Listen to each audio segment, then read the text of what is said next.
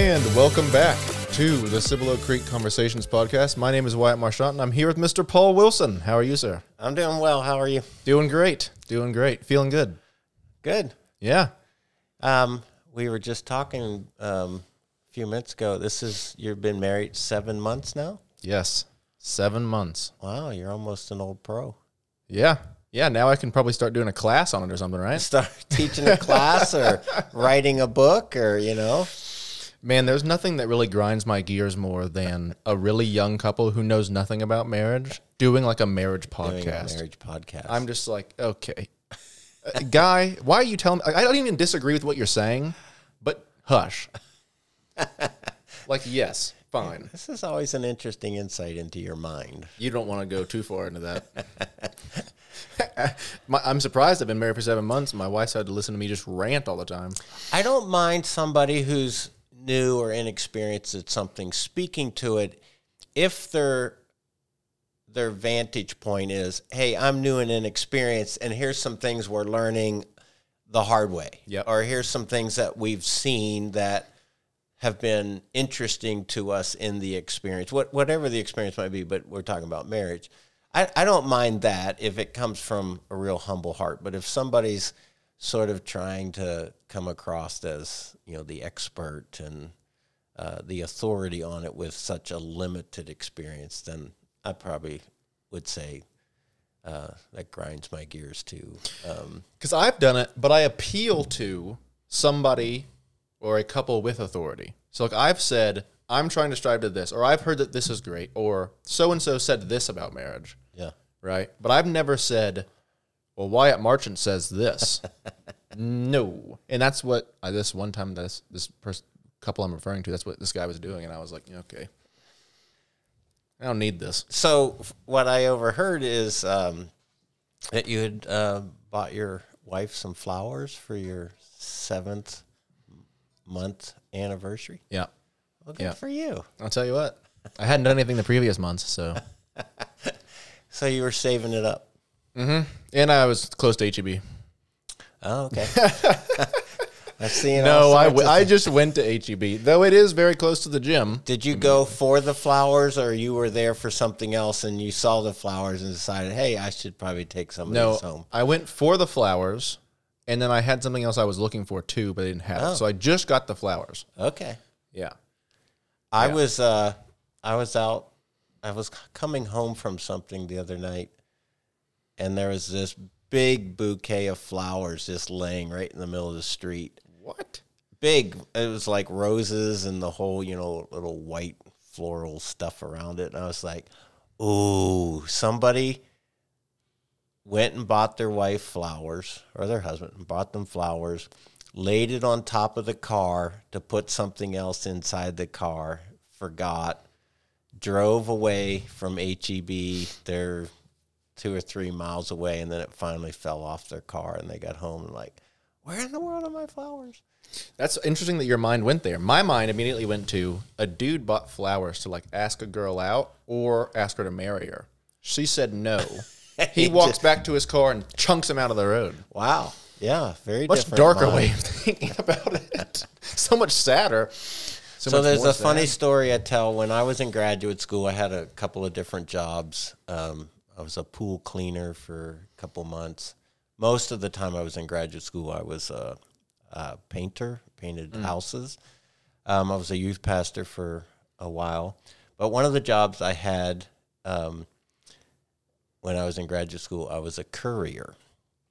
So I after class I'd go to this like the headquarters and you'd sit there and then they would give you a call and they'd say, "Hey, you need to deliver this to a certain place." So I'd drive to the place to pick the thing up and then scurry across town to deliver the thing. And there was different um, there was different times that a delivery had to be made. But they had this one called a hot shot and it had to be there 30 minutes or less and the customer paid additional you know for that service so i remember i got a call and it was a hot shot and it was like on the complete opposite end of the city of Dallas, actually the metroplex of Dallas Fort Worth, and I had to go pick up a bouquet of flowers. So I go to the flower shop, I pick up these flowers, and it was just in this big round vase with water and big, huge spread of flowers. And I didn't have anywhere to put it, so I set it down on the floorboard uh, over on the passenger side of the car. The only problem was the car I had at the time was uh, Stick shift. stick shift. And so I had to, I was driving holding the vase, but every once in a while I'd have to take my hand off of it to uh, shift the gears of the car. And I'm driving through, you know, inner city Dallas, Fort Worth traffic. And it was literally miles and miles away. And it was sort of like five o'clock. So traffic was crazy. And I'm racing to try to get there. I get all of the way to the place where I'm supposed to deliver it. And I have to make a, a left hand turn. And when I do, I'm shifting down, and that bouquet of flowers topples over. So I grab it real quick and I find a parking spot to where I'm supposed to go in. And I notice that one of the roses had broken off. Mm. And I just like, oh no, I don't know what to do. And I said, well, I, I'm just making this impromptu decision. I don't want to, you know, turn in this bouquet of flowers and go, oh, and here's the one that broke off. So I just took that one out. And I went in and dropped it off to the front desk and to the person it was supposed to go to. And then I left. And I got to driving home. And I'm like, oh man, some husband's going to be in big trouble because he probably bought 20 roses for their 20th anniversary, but she's going to count there were only 19 roses. And she's going to go, You forgot how many years we've been married? And then he would have been, No, I ordered 20 roses. and no, neither of them the wiser that I had removed the one that had broken off. And I've always, to this day, I still feel a little twinge of, I don't know, guilt or shame or wrong that I committed dude. because I, He thought he'd done well. He thought and she gets home and just starts at him right away. and it was all my fault. Is that something that people do? They add roses for the years? Yeah. Well, that used to be a thing until like roses became like gold, and so to buy twenty roses is is very expensive. So I'm I'm sure some people still do it to that day, but to this day, but um, I've priced out thirty four roses. I'm like, wow, that's that's a lot of money. You know how upset I would be if I bought the flowers and I still was in trouble? I'm like, the Yeah. likelihood of you getting flowers again is so low. Yeah, that that's I get that. I'm like, God, I just, I tried. I tried. I still failed. and because of some no name courier, I failed. It's not my problem. I ain't dealing with this. Happy anniversary. I'm going to my office. Oh. oh boy, seven months. Well, congratulations. Thank you. I can still remember doing the wedding. It was like like it was not that long ago. It was a good time. It was a good time. It was a good time. And every wedding I go to now just makes me feel. Hang on, the people that listen, the people I'm referring to listen to this. Who listens to your podcast? Yeah, uh, I think that you, like I said last time, you just did a great job with the ceremony. Um, but if you're wanting a very like short ceremony that's completely different, but even just the warmth that it felt um, was just much better. So Well, you nailed it. You're yeah. pro. Well, some of that's experience, but some of that is the warmth is a genuine love for you and Allie, and Yeah, the connection. getting Yeah. to be a part of it. Um, I mean, I try to bring my whole self to whatever wedding I do, but some of them naturally are going to be a bit more affectionate and a bit more um, warm just because of my relationship with someone. yeah, Yeah. yeah, No, absolutely. Was a good time. Very appreciative. But um, so today we actually got a uh, this the topic that we're going to cover. The question we're going to cover was a suggestion by a student in the well by a student that goes to our church, and um, I just asked her. I was like, "Hey, I was one. I was surprised she listened because though I'm young, I'm very old minded. So it's basically just two old guys talking on a podcast." Um, I wanted to see what younger people thought and what they wanted to hear about and what they were struggling with. And um, if they're struggling with it, I'm sure everybody is to a certain degree. So today, um, we're going to talk about um, a question, which is how do we live in the world and keep ourselves be- from becoming of the world? Right?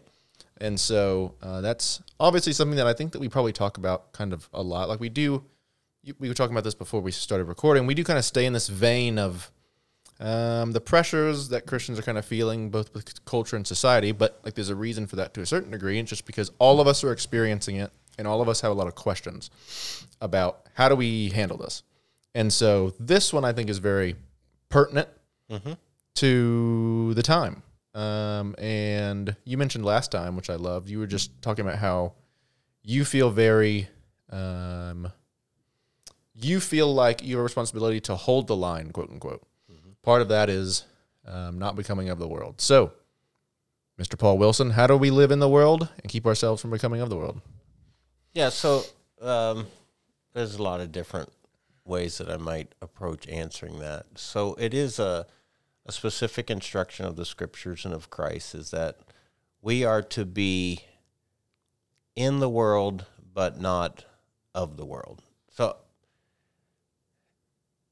just taking it at face value, it has something to do with you live on this earth, you live in. Uh, you are human, you live in the mass of humanity, you're in the world. But we're not to be of the world. So, um, one of the places to begin is what is the world in that context?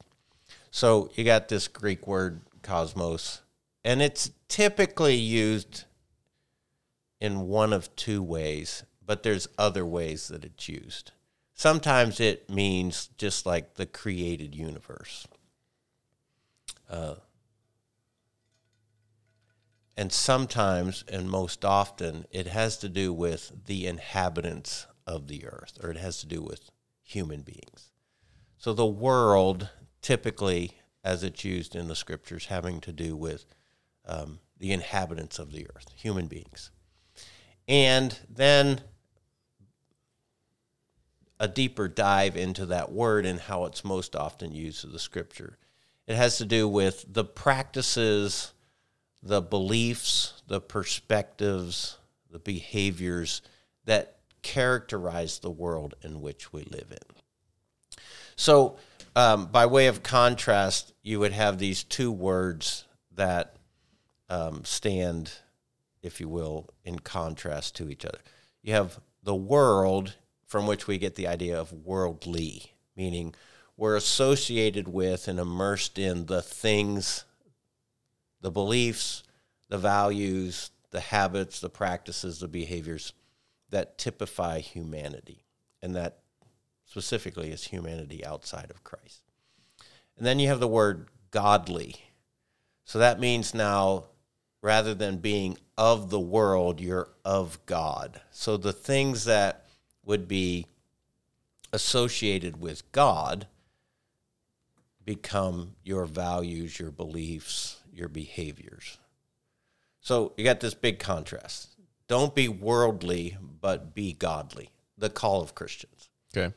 So when he's saying, um, don't be of the world, it's the calling of the Christian from being influenced by and being um, governed by those practices, those beliefs, those values, those behaviors that are typical of people outside of Christ.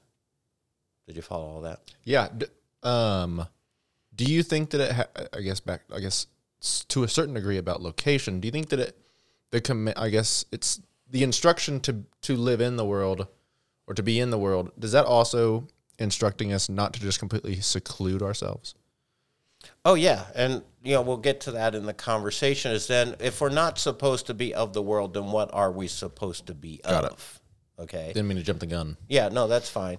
So if we're not of the world, we have to ask the question, well, then what am I supposed to be of? Which I think is really the heart of the question. And it's surprising how many Christians couldn't answer. Yeah. the question. Yeah. So if we're not of the world, what are we supposed to be of? And I would say, in short, we are supposed to be of the kingdom of God. Mm-hmm. Because the way that the word world is used is it's basically saying, don't be of the kingdom of this world, but in contrast, be of the kingdom of God. So really start talking about like rule and authority and the submission of a person to a way of life. So it's interesting then the way that the world is described is that's the kingdom of darkness, that's the rule of Satan. Whereas now we're talking about the kingdom of God, that's the kingdom of light, that's the rule of God. So really, if you get down behind it all, we're talking about what kingdom do you submit to, what kingdom do you live in honor of. Which king do you serve? That's another way to say it, which is a more precise and a more um, compelling way to say it. What king do you serve? Because somebody once said, we all serve somebody. Yeah, and that's and that's a big thing because a lot of the people that I listen to that might not be religious, they they oftentimes appeal to freedom, mm-hmm. but they're still serving something. Yeah, they're still serving. They're still underneath kingdom rule, just a different kingdom. Yeah, so it, this has always been kind of important to me in explaining this is that all of us, I don't care Christian, non-Christian, I don't care where you live in the world, I don't care, care what race or ethnicity, what age, what gender, um, all of us live according to a set of beliefs. Now, not everybody would be able to like specifically delineate what their beliefs are, but we have a set of beliefs, Yeah. regardless of who we are. Those beliefs influence perspective. Those beliefs influence how you see life. Those perspectives end up influencing values. Values are simply what you think is most important compared to other things. And those values then influence priorities because we're going to act in relationship to what we value. We're going to pursue um, time and energy around the things that are most valuable to us. And then those, those um, priorities ultimately become the fashion of what is our behavior. So, what I'm saying is that every human being has a set of beliefs that shape a perspective, that influence values, that become priorities, that ultimately then become an expression of how they behave.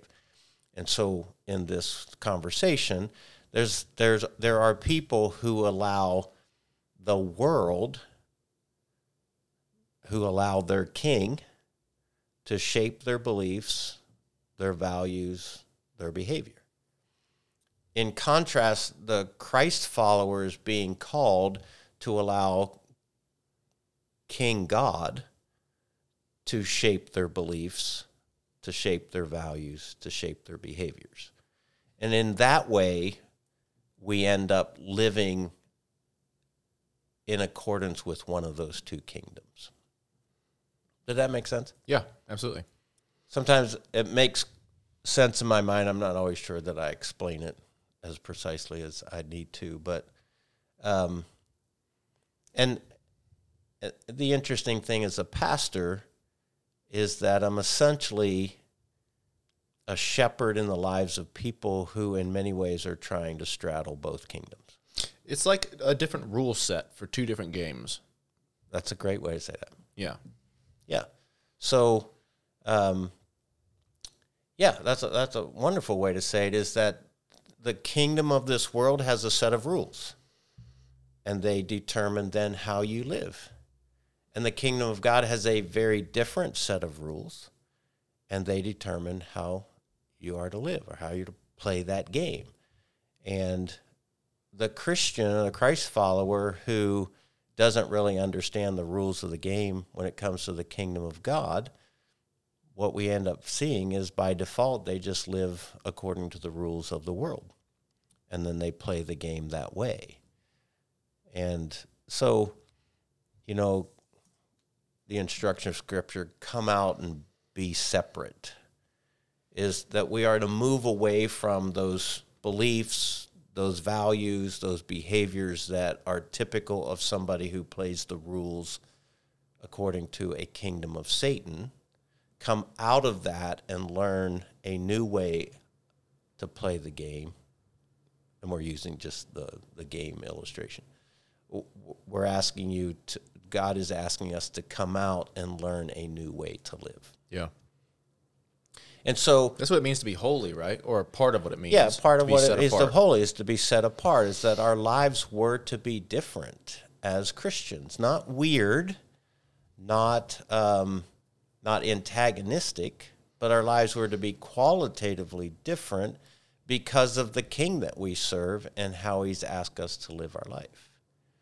And you know, if we had the time, we could drill down into what the what are different beliefs that the kingdom of Satan operates on, and what are the beliefs the kingdom of God operates on. What are the values that the kingdom of Satan operates on? What are the values the kingdom of God operates on? And what are the behaviors that the kingdom of Satan approves and affirms? And what are the behaviors that the kingdom of God affirms? And when a Christian when a Christian can really begin to understand the, the tension of the two kingdoms and where their calling is, then they, they really have a running start at being able to pursue a life that is qualitatively different if they'll give themselves to it. That's really good. Um, and I think it also just planned out the next two episodes because I've been wanting to do an episode on Satan, so we could do Satan and his kingdom Okay? next next week. And then the week after that, we'll do God and his kingdom, and this will be the intro to the two. How's that? Ah, very good. I'm But no, but no, that makes sense. That makes a lot of sense.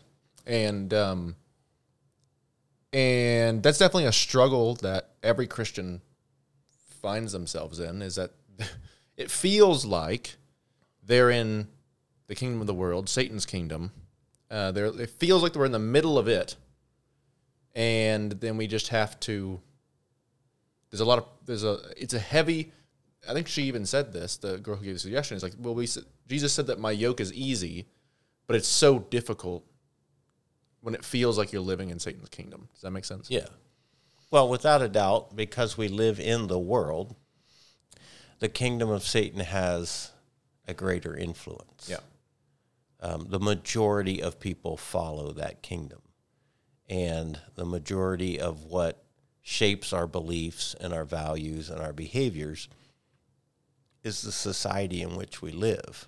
That's why the calling of a Christian is such a unique and um, at times very difficult pursuit because you're living according to a kingdom that's incredibly unpopular, carries a fair share of risk, and to do it well can be incredibly costly.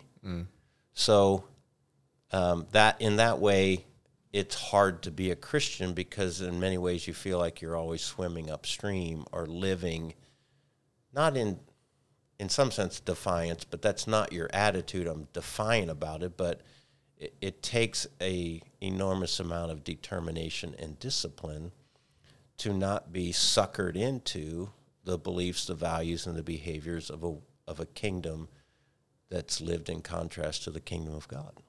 It's also kind of our innate state to desire the kingdoms of that, Yeah, or desire things of that kingdom because we're sinners. Yeah, because we're all Yeah. wretched.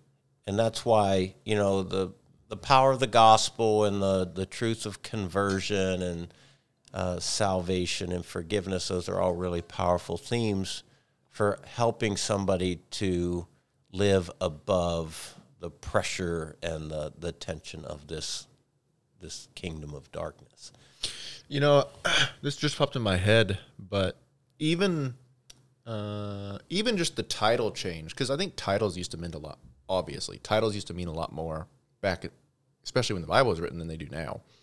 But from being like we're always like we're always going to be sin, but we go from being called, you know, the sinners or the world to like a son or daughter of God, or now you're of God's kingdom. Like that title change changes a lot. Sure. In fact, uh, throughout the New Testament, um, Christians are often referred to as saints.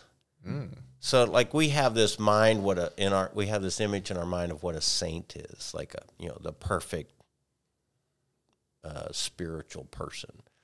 But saints really just a word of position. Because you're in Christ, you are his son or his daughter. God sees you as completely acceptable and pure in his sight, not because you're such a good person, but because of the life of Christ applied to you. He sees you as a saint. And because then he sees you that way, we really can be we can live into that. I'm not perfect, but God sees me as having all of the appeal of a holy and righteous person in his sight because of Christ, that now I can live up to my potential. And the same with the image of son and daughter, the same image of I was created in the image of God. Because those are beliefs that typify the kingdom of God. Whereas over here in the kingdom of Satan, that's not what Satan's telling you.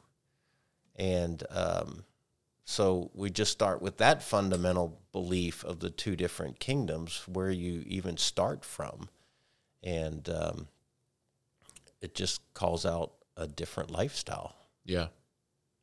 What about um this is kind of this is related. You brought up saints. What about uh being are we all priests in a way? Yeah. Um so I think it's First Peter, Second Peter. Um, the church, the body of Christ, Christians, were referred to as priest, meaning we offer a a ministry, a service of ministry to people. So just like a priest offer, offered ministry to people because of our calling as Christians, because of our knowledge of the gospel, because of our experience as those who have been the recipients of salvation, then we become priests in the sense that we can then offer that same good news to others. We can serve them as, you know, the other way that it might be described as ambassadors of Christ. Um, so you get you take like um, uh, priest, you take ambassador, you take witness, and while they are all there's differences when it comes to nuance, they're all essentially the same thing, and that is that you as a Christian, you were intended to have influence in the world that you live in. You're immersed in it, you're surrounded, but you don't have to be it. You can be a minister, you can be a priest, you can be an ambassador and a witness for the kingdom that you serve. And priests in the Old Testament, at least the high priest, they had a particular responsibility to God, and in this case, the king, too, right? Right. And so, is that responsibility also taken or given to us to a certain degree? Yeah, and it's given to us, all of us, not just pastors. Yeah. All Christians are referred to as having priestly functions that they serve on behalf of the king toward others. Got it. That makes sense. Okay? Yeah. But I, my favorite, one of my favorite references in all of this is this idea of ambassadors that we we are appointed as Christians we are appointed to be representatives and spokespeople on behalf of the kingdom of God. In a foreign land, right? in a foreign land. Yeah, so Philippians chapter 3 we're we're citizens of another world mm. happen to be living in this one. So there's happened you know a, a sense we're we're just tourists here. We're just passing through. Now our passing through may take 80 90 years. And so god has a purpose for us for the time that we're on this earth and that is to be his ambassadors of love his ambassadors of kindness and grace and his ambassadors of the gospel, his ambassadors of helping people understand there's two kingdoms. One of them is a really wise way to live your life, and it comes with eternal reward. That's that's what we serve to represent. And again, the number of Christians who actually understand that to live into it is unfortunately very small. Yes. Yeah. Yeah. It, it, a, they think it's kind of like a stamp that you get on the way into an event. um, yes. So, okay. Well, then what are we supposed to be? If we're not supposed to be of the world, um, I think that what we've covered there kind of distinguishes the two. What are we supposed to be of? And then, and then how does that play into today's context? Let's go that direction. Yeah, I, I think the simplest way to say that is we are supposed to be of the kingdom of God. Yeah. And the best guidelines for what that looks like is Jesus. So the more I learn about and reflect Jesus in my life, the more likely I'm going to reflect the lifestyle of the kingdom of God. Because when you think about it, Jesus comes to earth, he lives as the perfect embodiment of somebody who lives under the authority of King God. And he gives us the example and he provides us the instructions about how we might do that. And those instructions look like be humble, be loving, be kind, be giving, be unselfish, um, be respectful, don't live in fear, um, be pure. Th- those you start accumulating those instructions from Jesus, then what you're doing is that you're moving in the path of somebody who lives under the rule of God. And I you know this comes back to the discussion about savior and lord. Mm. And a lot a lot of the last, I don't know, 25, 50 years of the church, the message has primarily been about Jesus as Savior, and that's a great message. I'm not, not critical of it. He saves you from your sin, He gives you eternal life. The one discussion that doesn't get the same amount of traffic is Jesus as Lord. What is Lord? Is King. So there's a whole dimension of following Christ where I live up under his authority and what he says I am to do. That's the essence of obedience. So it's really living up under the lordship of Jesus Christ that best orients or positions us to be people who live in the kingdom of God Yeah. while immersed in this world. And so we go to work, we go to school, we live in our neighborhoods, we, we do the things of life. And I have a decision to make every time I encounter one of those environments. That's, a, that's an environment of the world, but I come into it as an ambassador of Christ. I come into it as into work as an ambassador of Christ.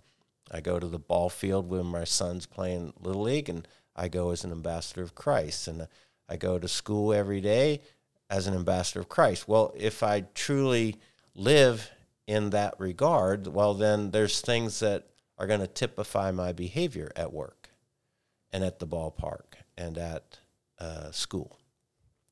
And where it gets really confusing, and certainly in some degree probably breaks the heart of God, is when somebody goes to work and they don't act any differently than everybody else at work who has Yeah. no place for God in their life.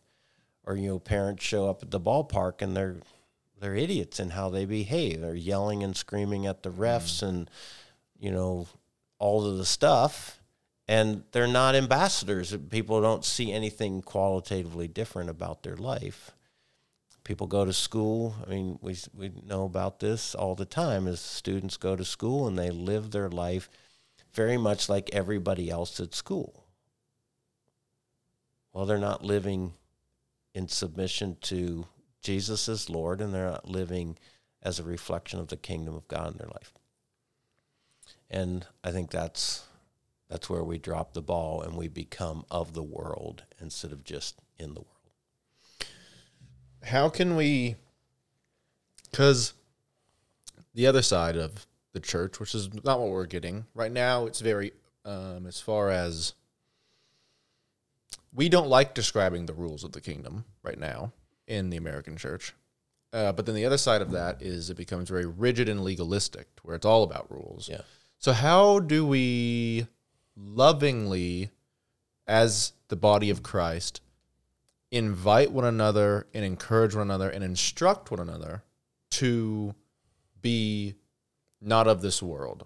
And and how do we build one another up to be of the kingdom of God rather than of this world without becoming one of two of those extremes? Yeah, yeah. Um, that's a good question, and there's lots to it, but I think the easy way, excuse me, I think the easy way to answer it would be what Christ called the law of love. That we begin functioning out of a heart of love for those we encounter. And because I love them, and because I love Jesus, I seek to respond to his um, instructions as a response rather than a requirement. Because Jesus loves me, he knows what's best for me, then a life of humility is the wise response, not the requirement. Um, because he loves me, he knows that kindness will be much more influential rather than like criticism and judgment and being up in people's faces. So I pursue a life of kindness to people I want to have influence uh, for the sake of not only my love for Jesus, but my love for them. And so if, if we can begin to live to what James calls the royal law of love, like the highest expression of what everything that Christ instructed, then then I become um, I become a softer, more gentle kind of person in the way that I live out my faith. That doesn't mean I don't tell the truth.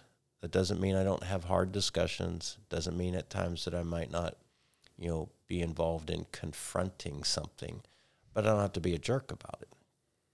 I love in the New Testament, there's this one passage in Scripture where it talks about just living a quiet, peaceful life. Mm.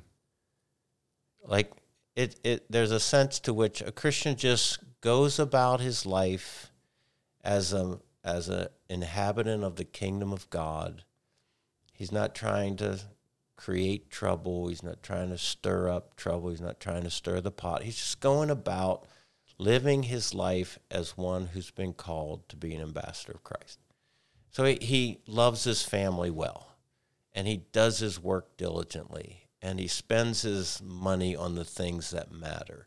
And he just goes about being a positive contributor to a society as a Christ follower. Well, that quiet, peaceful kind of life also comes with an instruction that we are to be witnesses. And so it's in the course of living the quiet, peaceful life, if you will, that he wins the opportunity to speak into the lives of other people and to give a witness. Um, Peter says, you know, always be prepared to give an answer to anyone who asks of you the reason that of the hope you have. Well, what's that hope? It's a reflection of something very different that somebody goes, What is it with you? I don't see you worry like everybody else. I don't see you chasing after the things that everybody else seems to chase after. And yet your life seems rich and noble and peaceful and, and healthy and good. What is that? Well, that's the opportunity to say, Well, that's the difference that Christ made in my life. Yeah.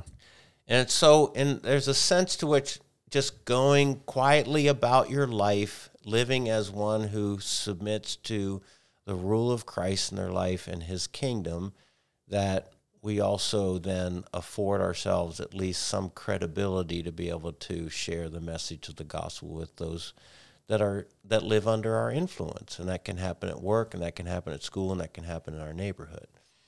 But all of that gets broken if two things happen. Either the christian's not a good reflection of someone living under the rule of Christ because they've adopted all these beliefs and values and behaviors of a world Yeah.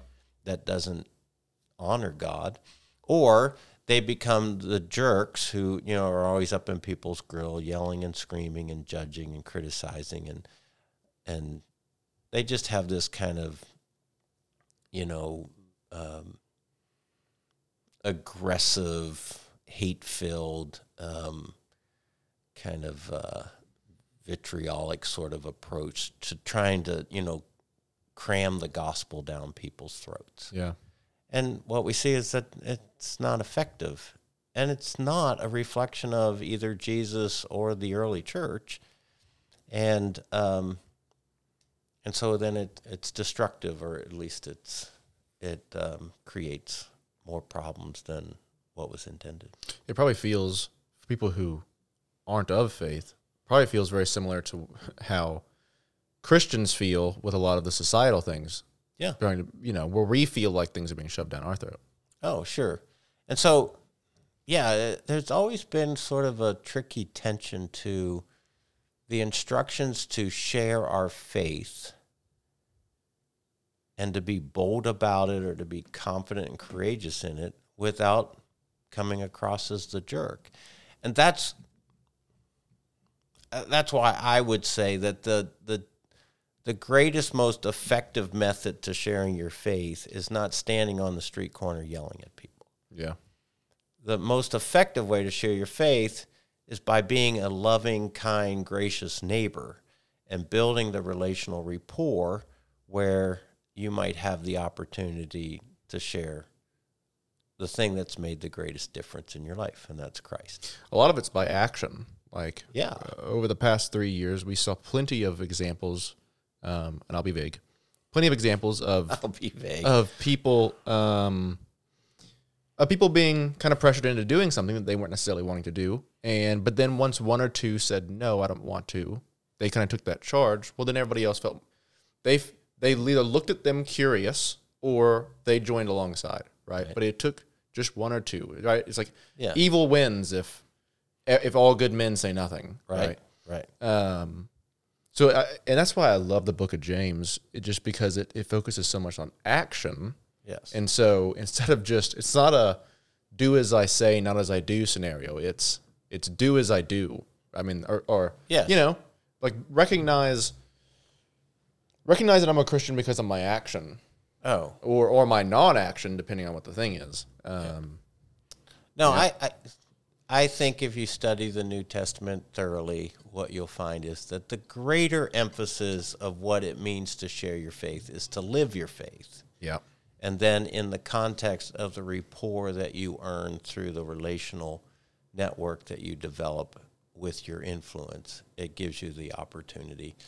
I, I can't remember who said this, and this isn't an exact quote, but basically, you know, the instruction is you share your faith, and sometimes you might use words.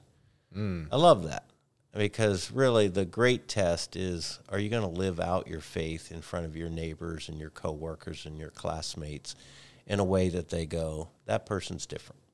That person doesn't go along with the crowd doing all the things that we do. They courageously at times walk away from what everybody else is doing. And there's there can be a, a tremendous amount of admiration when somebody sees that. You know, that some Christian folk might not like my reference to this individual, but Jordan Peterson, he, I'm not even saying I agree with him. I'm just saying I like it for this particularly. I'm not even being touchy about JP, but when it comes to religion, there's slight nuance. He defined belief, uh, uh, kind of shortly, as to act as if you bel to act as if something is true Yes, that is belief. and and that's just such a better way of looking at it than just um, I'm going to say I believe this thing to be true, but not show it in my action. I'm going to say I believe in God, but I'm not in His kingdom. Yeah. Not living under His edict or His rule or that that set of rules. yeah. Yeah. yeah, you know, belief in the Bible, that's the same concept of faith. And many people think of faith as this intellectual collection of truths. Yeah. But really, the essence of faith in the scripture is trust. It's the truth you believe, the truths, truths that you believe enough to act upon. That's really what your faith is, is what will you act upon? It's also wisdom, Yes. which I think is beautiful. Yes. In fact, I, I'm preparing a message here um, for this week, and I got to thinking about the word love. And again, in most Americans' minds, the word love is sort of an emotional thing or a feeling thing. Yeah. It's an affection thing, and and we're very kind of flippant with it. We'll say, "I love pizza," or you know, "I love." I love pizza and Jesus loves me. What two drastically different statements? I haven't heard But that the one, same yeah. word. Yeah. Okay, but we use the word as to describe something that we're affectionate or fond of. Yes, yeah. But the word love in the scripture wasn't about that. It was about moving to meet the needs of another person. It was about this unselfish concern for the needs of another. And so when you talked about loving somebody, it wasn't just that I you could say, "Oh, I really like them," or "I really care for them," or "I'm really fond of them." The idea was, I love them, therefore I serve them. Yeah. I move to meet needs in their life. And so the reason I'm exploring that right now is we're going to talk about this idea when Jesus says, If you love me, you will keep my commandments. Don't tell me that you're fond of me. Don't tell me you're aff- affectionate toward me because I rescued you from hell and I offered you eternal life. I want to see the demonstrations of your fondness for me in the actions that you do because the the real expression of love comes in the exhibition or the demonstration of those things that reflect your submission to me. And there's lots of people that love Jesus because they believe he saved them. He forgave them of their sin. He offered them eternal life. And sometimes we call them as they're big fans of Jesus. They really like him. He's a cool guy. But he's inviting us to follow him, not just be fans. So followers of Christ are people that move out in obedience to his ways. And at the top of the list of his ways is this idea of love, of unselfishly moving to meet the needs of others in our life. And Jesus is saying, You want to show me you love me? Well, then do what I ask you to do. Don't just, you know, show up at church and, you know, go through the motions of saying, Well, this is how I love you. I sit here and listen for an hour. He's going, Well, I appreciate that. But what I need you to do is go home and love your your spouse and love your kids and love your neighbor and love your classmates and love your your peers at work by demonstrating acts of kindness and generosity in ways that serve and help them. Yeah, that's like buying flowers for your wife, but being a complete jerk to her the rest of the week. It's like it's, it's not even a gift at this point. You're a jerk. That- That's a great way to describe that. You know, I think a lot of this tension comes in because in our heads, we either are horrible at selling it to ourselves or um, churches aren't very good at selling the goodness of the kingdom of God. We think we're losing something. Yes. We think we're losing something and that we just have to refrain from all the fun everybody else is having. That's that's the core issue here, I think, is that we we think we're losing something when in reality we're gaining something. Oh, without a doubt. I I agree with you wholeheartedly.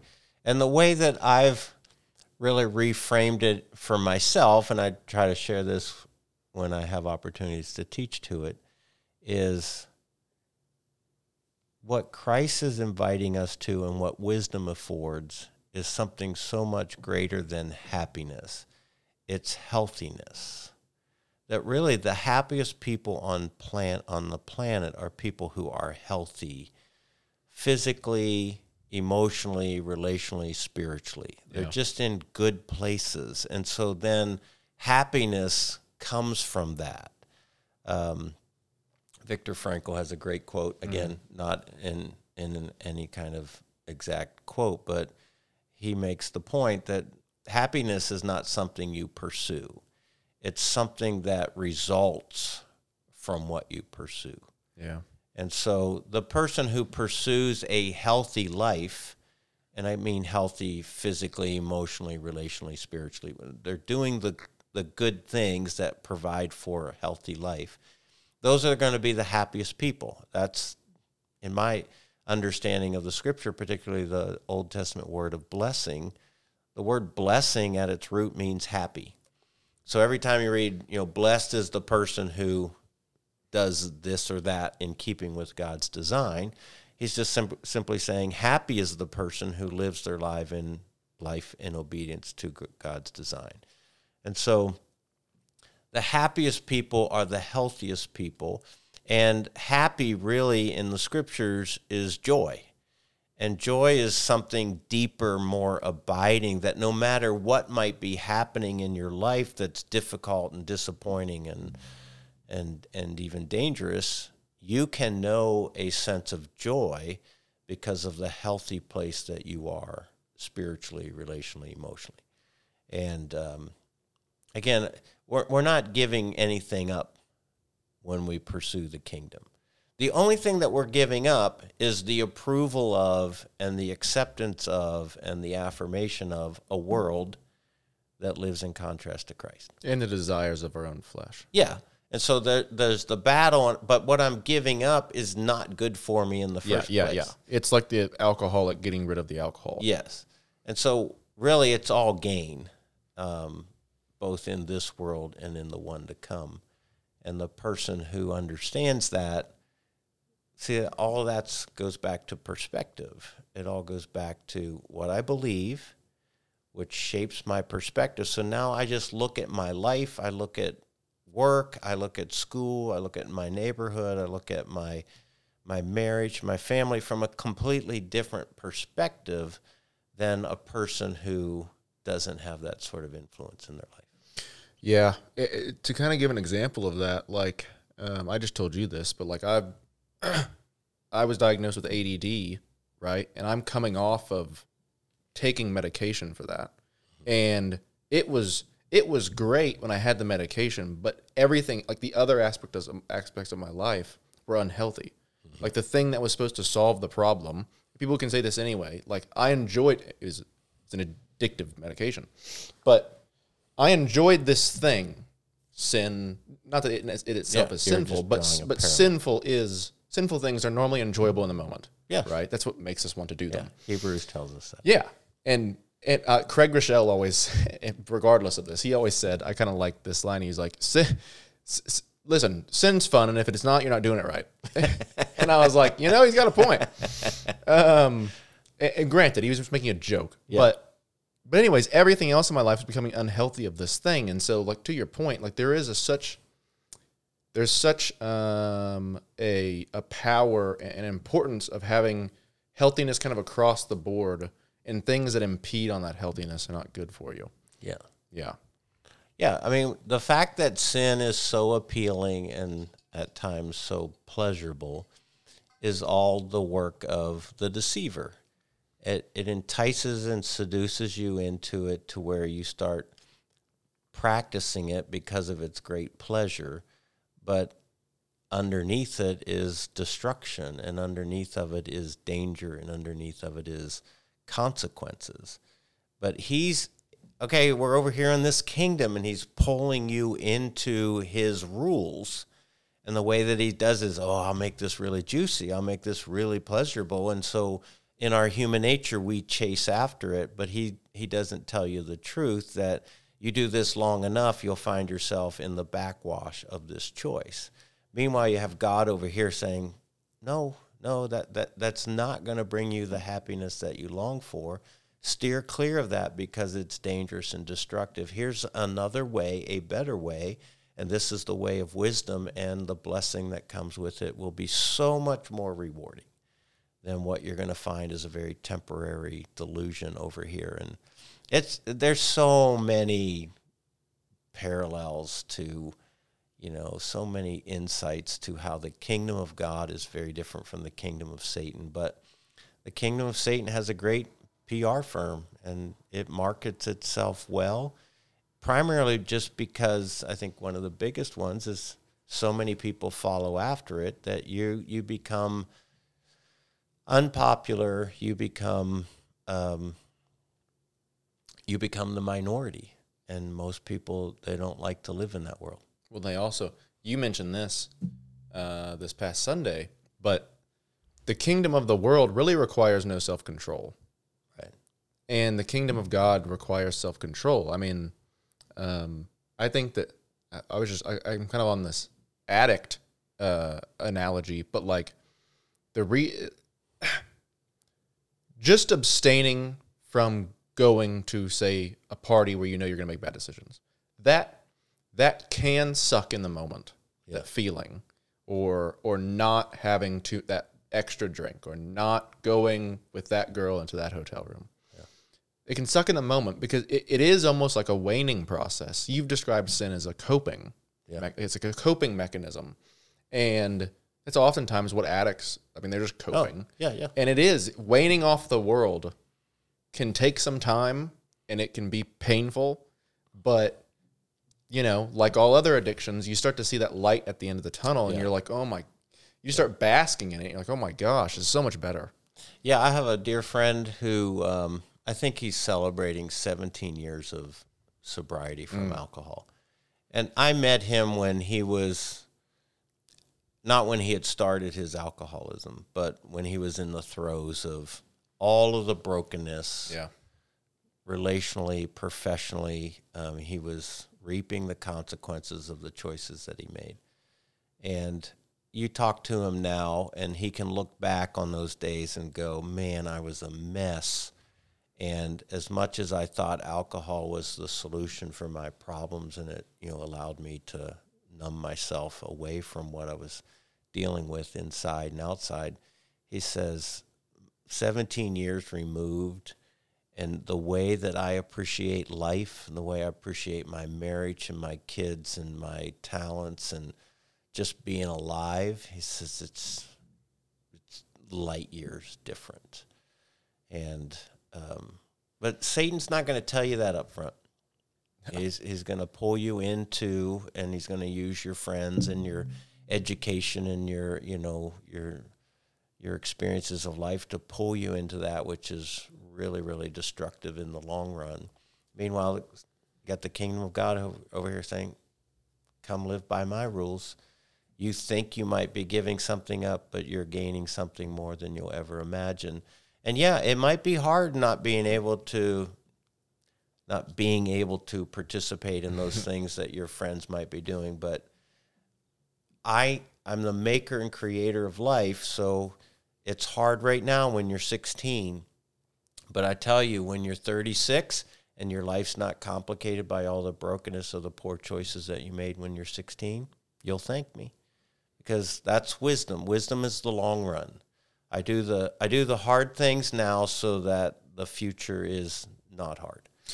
We really need to start selling this as like, hey, like living worldly, that's level one. You can go play down on level one, but like come up to level two. I mean, you're being called to something higher. Oh, come play up on the higher level. Yeah. Right. And we never sell it as something like like you said. You said being able to, and I know that I, you, that's why you did this. Yeah. It, it's like no, no, no. Why are you squabbling around there, down there, like down there? Um, come higher. Come, come live into a fuller, more meaningful, more healthy, more sustaining and content, joyful, happy Yeah. place to live. Yeah, when I got interested in the whole topic of wisdom, and this was years and years ago, you know, I have two topics that fascinate me, and I tend to traffic a lot in them the, the topic of wisdom and the topic of grace. I, I don't know, they just are endless fascinations to me. And when I started really tracking along a study of wisdom and then seeing its, its fruit, both in my life or in the life of other people that I know, I'm like, "Ugh, this is the best deal on planet Earth. Is if you will learn to live wisely, your life can be so much better than the option. And, um, you know, reading through the book of Proverbs, and I just go, man, if if we could get teenagers to understand, you know, the big contrast of the book of Proverbs is, you know, wisdom or foolishness. Yeah. And f- you know, it's funny. So they use in Proverbs these two women are created as personifications of wisdom and, and foolishness. And the one woman's name is Folly. And she's always described as having the biggest mouth. I mean, she's just so boisterous and loud and cavalier. And the rules don't apply to her and she can just sort of, you know, go through life without any accountability, any responsibility, unchecked, as you described a little bit earlier. And and that looks real appealing when you're 16. Don't anybody tell me how to live my life. Yeah, go to a college campus. You'll see. That, that's that, that is Yeah. that. Like, yeah, well, our society's steeped in this whole permissive, do whatever I please, whatever makes me feel good. And meanwhile, then you have the contrast in the book of Proverbs of this woman. Her name is Wisdom, and she's quieter, and she's humbler, and she's industrious, and she goes about her business, and she calls people, "Hey, come this way. This is the better way." And there's several times in the book of Proverbs that it's the long run that foolishness ends up in brokenness and hurt and pain and, and all sorts of destruction. Meanwhile, wisdom's over here, you know, reaping the fruit of her good choices, and she's living in joy and peace, and she's living in hope, and, and her life is stable, and she's not picking up the pieces of brokenness from poor choices. And man, when you when you get your arms around that and start applying it to how you go about living your life, it's it's amazing how much it works. It's it's funny how we we have trouble with it. We have trouble with it in our head. It's like, oh, but I really want to do this. Ah, I bet if I make this decision, even though God in His Word has already said that it's not that ain't the right choice, don't make that decision. And we make it and it doesn't turn out right, and we're like shocked. We're surprised when the creator of the universe or the creator of the game, we're surprised whenever we whenever we live in accordance to the way that he's created the rules, whenever it pans out great. Yeah. We're like, wait a minute. Of course the the universe, I'm gonna I don't mean that new agey. Yeah, yeah. But of course the world, the universe, of course eh, eh, of course, whenever we live like in accordance to Proverbs, uh, whenever I taught Proverbs the other day to the high schoolers, I said, hey, uh, to understand Proverbs, you need to understand that these aren't necessarily promises, they're principles. And so it's like saying, if you live this way most of the time, this is how it's going to plan out. Right. Well, it's because God's created this world, and the world rewards rewards us whenever we live according to it. Yeah, it's such a beautiful thing, but we're always so shocked. We're like, what? That's just Yeah. us and our ignorance. But Yeah, so what's that all come back to? It comes back to faith. yep, It comes back to what you trust. Do I really trust that God way, God's way is better? Or do I want to follow after these things all my friends are doing or my professors told me to or you know whatever? I, do I want to pursue these worldly things because I think they look better and I think that would be more fun and I think well, Yeah. I think is a declaration of I know better than God. yeah, So the act of faith is I'm going to trust that God's design is better. yeah, And while I, I may not be able to see it in the immediate, my trust in his way is that in the long run, it will be a whole lot better. Because when you're waking up at 35 and 45 and not picking up the pieces of a catastrophe because of poor choices that you made when you were 16, it's a whole lot better. And I see it all the time. I mean, as a pastor, I have so many encounters with people that are picking up the pieces of the foolish choices they made when they ignored God's design. And um, man, if I could get people to to buy the wisdom thing, uh, it would be it would be awesome. Well, and I love it too because it's just so it's it's more grippable. Grippable. You can you can get your hands on living out God's wisdom because it's it's actionable. Yeah. It's hey, do these things. But we we've done away so much with the action side of our faith, which is oftentimes people call the religious side. Yeah. Heaven forbid. But um we've done away so much with that that now it's so amorphous and it's Yeah. all up in it's all up here this relational thing, which it is. But if we just go back to like, hey, live this way, and let's just take a look. Yeah, and part of the you know the the move away from that live this way was the impact of legalism. Yeah. And it became kind of these rules and rituals that you do to sort of earn your way. And that was all wrong and that was all that was all deceptive. It, God never intended it to be that way. But when religion or you know spiritual abuse turns it into that kind of stuff, then it does. It becomes a negative. Yeah. It becomes a negative imprint of how you understand it all. Yeah. Meanwhile, God wasn't inviting us to anything legalistic. He was inviting us to liberty, but the liberty wasn't to do what was selfish. The liberty was to learn a new and different way and the freedom that the gospel creates in our life to a whole better life than we could have ever imagined. Yeah, we misunderstood how the liberty was under uh, uh, Yes. obtained.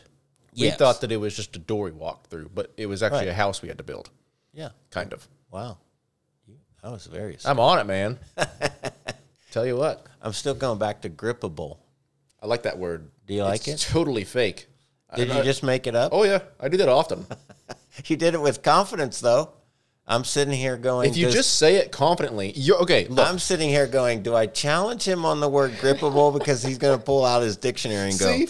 yeah, see, Paul, look, grippable, and then I'm gonna. because I've done uh, that to you once. Yes, you did. But see, you're the you're the only person that's probably going to be confident enough to call me on it. Most other people are going to be like, "That's probably not a word." But probably not I'm a not word, saying a but word though. I don't know. He said it with such confidence, like you said.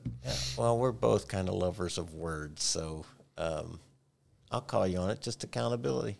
Hey, that's all right. I did same You know, to I'm you. gonna once this podcast is over, I'm gonna get on my phone, look up grippable, I definitely. I'm pretty sure I made it up, but it sounds great. Like conversate. conversate. Yeah, that you sounds use so that good. one Oh yeah. Wow.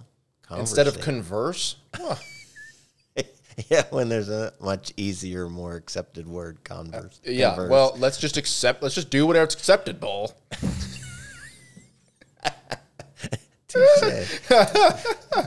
You're talking to the wrong guy. Yeah. If you're going to use that argument, That's true. conversate just sounds better. Let's go.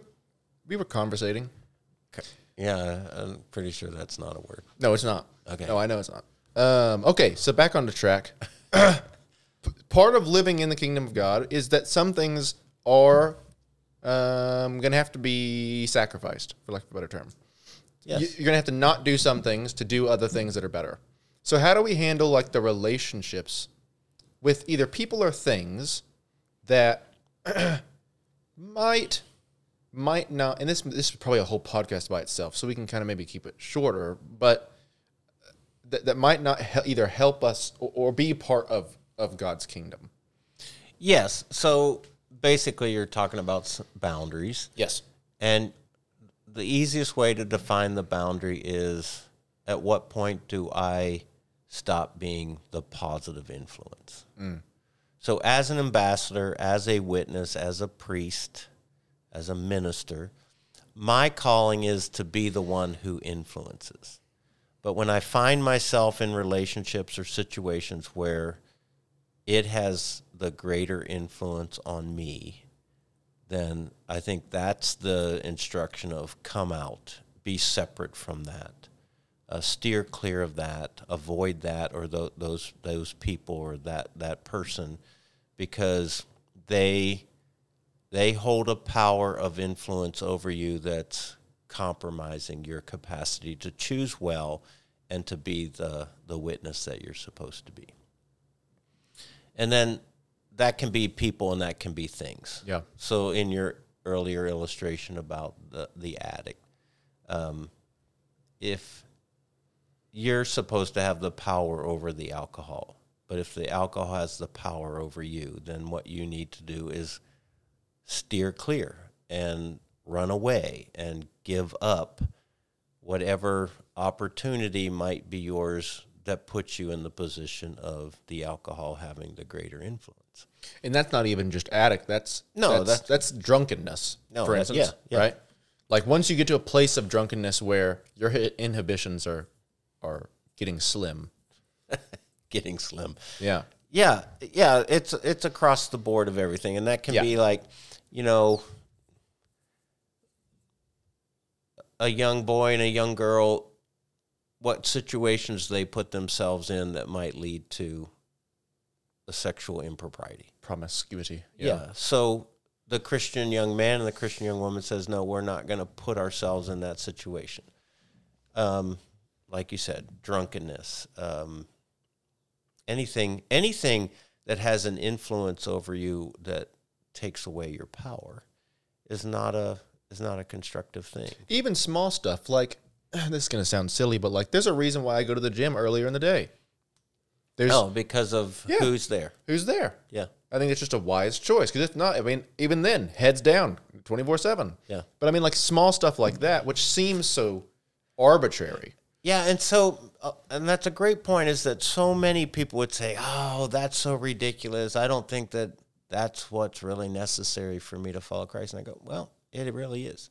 Yeah. If you're determined to live your life in a pure kind of way, then yeah, you have to you have to be willing to steer clear of places or the times of day where that sort of thing uh, would be of temptation to you, and that's part of your devotion. That's the holiness factor. Is I'm going to be so devoted to my faith that I'd be willing to say I'll go to the gym at five o'clock in the morning because most likely the people who are showing up there are going to dress differently and behave differently than the crowd that may show up at six o'clock in the evening. Yeah.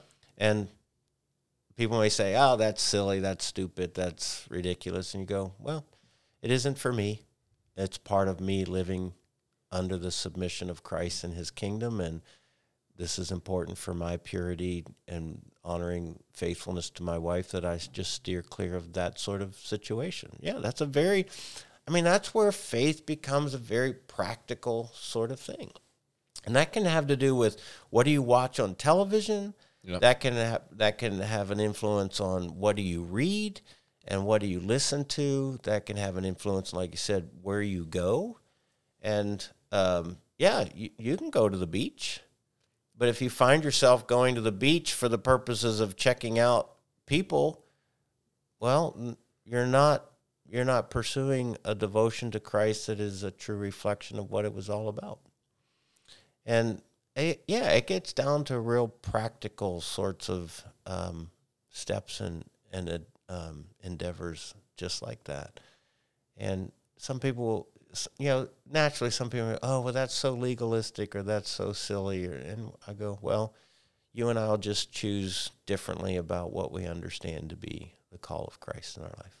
Yeah, and it's not like it's not like I'm f- saying, "Hey, you you have to do these things." Um, No. And some people might not even have issues with certain things, but like for whatever it is that you do find yourself um, having issue with, or, or tempted by. whatever, tempted by, yeah, I mean, you just have to treat however you have to treat it.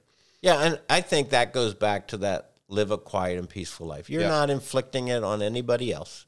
You're just saying, this is how I'm determining to live my life in obedience to Christ. These are the things I quietly go about doing in order to, you know, protect my walk with Him. I'm not saying you have to. I'm not saying it's, I'm not drawing it, excuse me, I'm not drawing any attention to it. Now, if somebody asks, Wyatt, what are some of the practical steps that you Yeah, take yeah. to, you know, guard your purity?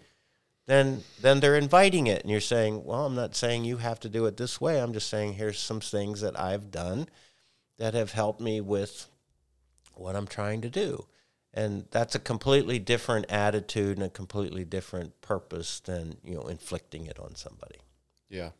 Well, I just kind of, I think it's really big. I think it's a really, really wise thing to do is to ask yourself why you do everything you're doing. Like, I talked to a lot of people who went to college or whatever, and I'm like, okay, well, why did you go to the bar at that time? Why did you wear that?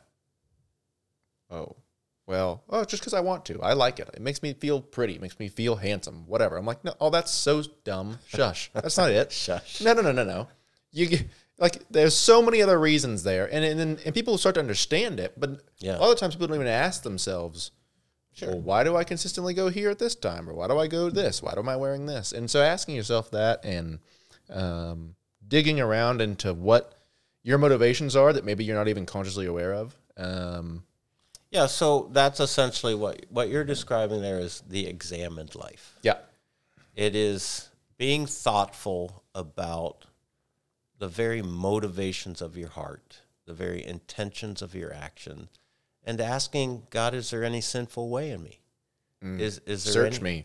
Yeah. search me, oh God. Psalm what fifty one. I see. It's one of those dangerous prayers. Yeah, you are. You and and then we connect that to the you know the work of the Holy Spirit, And if we're in tune with the Holy Spirit, part of his responsibility is guide and direct us. And sometimes he may do that by convicting us and to say, okay, honestly, why are you wearing that? Honestly, why are you going there? Honestly, why are you watching that? Oh, I just like the show. No, you like the show because it appeals to your purient nature about sexuality.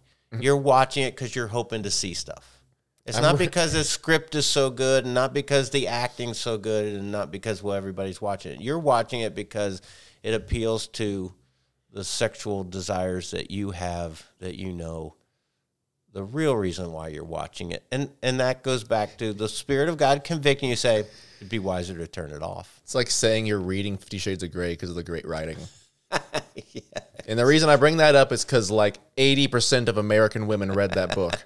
So get convicted. Get convicted. But, anyways, here we are. Here we are. no, I, seriously, we talk about an examined life, and very few Christians, unfortunately, live that kind of depth of examination. Yeah. And because it comes with accountability, and it comes with work, and it comes with discipline, and telling yourself no, and it comes with self control, and most people aren't willing to do that that level of work. It's scary to see the pieces of you that, even whenever you're a Christian, like being, it's scary to see that whenever you're like kind of got two feet in each kingdom. You're like, Yeah. Ooh, there's still a bunch of me that's like not taken care of. Yeah, so I was actually thinking about that is is it possible to straddle the two kingdoms? And uh, the more I pondered that, the more I was thinking no. If you're trying to straddle the two kingdom by the two kingdoms by default, you are serving the kingdom of darkness. And that's not, to clarify, I think, and you can t- ship me if you're wrong, that's not being in the kingdom of God and failing, as we all do. That's being in the kingdom of God and justifying your foot that's left in the kingdom of the world. Yes. Okay. And that's, you know, Jesus talked about, you know, serving two masters. Yeah. And he says you can't do it because one of those masters is always going to have a greater influence. Yeah. So don't tell me about serving two different masters. You can't do it. Therefore, you have to make a choice. What master are you going to serve? And yeah, there's there's a lot of people and it may be typical of kind of the younger rebellious heart, but I'm not, I'm not saying that older people don't also do it, but You got that old crotchety heart that doesn't, it's stubborn. that's stubborn. But yeah, there is a sense of sort of the youthful, rebellious spirit that says, "No, I, I can do it. I can live. I can live for Christ, and I can pursue the things of the world." And Christ says, "Well, mm-hmm. the fact that you're trying to pursue the things of the world, too, just tells me that you're not fully devoted to me. And if you're not fully devoted to me, you're working for the other team." The rich young ruler is that. Yeah, And Christ was okay with him walking. Yeah, I mean, I'm sure that he was saddened by the fact that he. Sure. But I mean, like at the end of the day, yeah. Christ is going to survive with the rich young ruler walking away from him. You know? the message will still. Ah, that's prevail. that's tough too. It's like, hey, God's going to be okay if you choose not to be in His kingdom, yeah. but you want to there. Yep. Well, this was good. Any closing thoughts? Um. We bounced, but it was a good combo. No, I think we stayed on track. We just covered it from a number of different angles. Maybe it was just my head. Um, yeah, I, I think I would close with these two kingdoms are very real. And you can't see them, you can't touch them. It's not like there's a castle and a throne and a king that sits on them. But they are very real. And this is the whole spiritual dimension of life that you can't touch, taste, or see, but it is very real. And there is a kingdom of darkness and there is a kingdom of light. And one is ruled by Satan and one is ruled by God. And every human being makes a choice. Who am I going to serve? And the kingdom of darkness sounds a lot like at times this is the deception. Well, I'm my own king. I get to do as I please. Mm-hmm. Well, yep. Well, then you can pick up all the pieces on your own too, and you can try to work out your own eternal uh, destination on your own too, and and the whole time there was this kingdom of God that you refused to listen to or to submit to, and now you'll reap the consequences. So, I, I would love. I I know it's harder for some minds than others. You have some real kind of of um, really concrete thinkers, and they have a hard time imagining kind of abstract ideas. Um, I don't think that's true of everybody, but there there is this really abstract, meaning intangible idea of the kingdoms, and if I could somehow help people embrace those abstractions to the point of making decisions in relationship to them, then essentially what we've done is created a true follower of Jesus. Because at the end of the day, a true follower of Jesus was one who lives in obedience to the kingdom of God. Seek first the kingdom of God and his righteousness. This is this is the way of a Christian. And so it may not be easily um, imagined, but if somebody can develop a way of thinking around it, it, it can be life changing. Mm. So I- that's my, my parting thoughts. Parting thoughts. Yeah, that's my parting Good thoughts. parting thoughts. Good. All right, folks. Well, we'll see you guys next time. We hope you enjoyed this presentation of Cibolo Creek Community Church. If you did, please consider supporting the ministry of our church. Your donations make a difference. To check out more resources or to share a gift, please visit us at cibolocreek.com. Thanks for listening.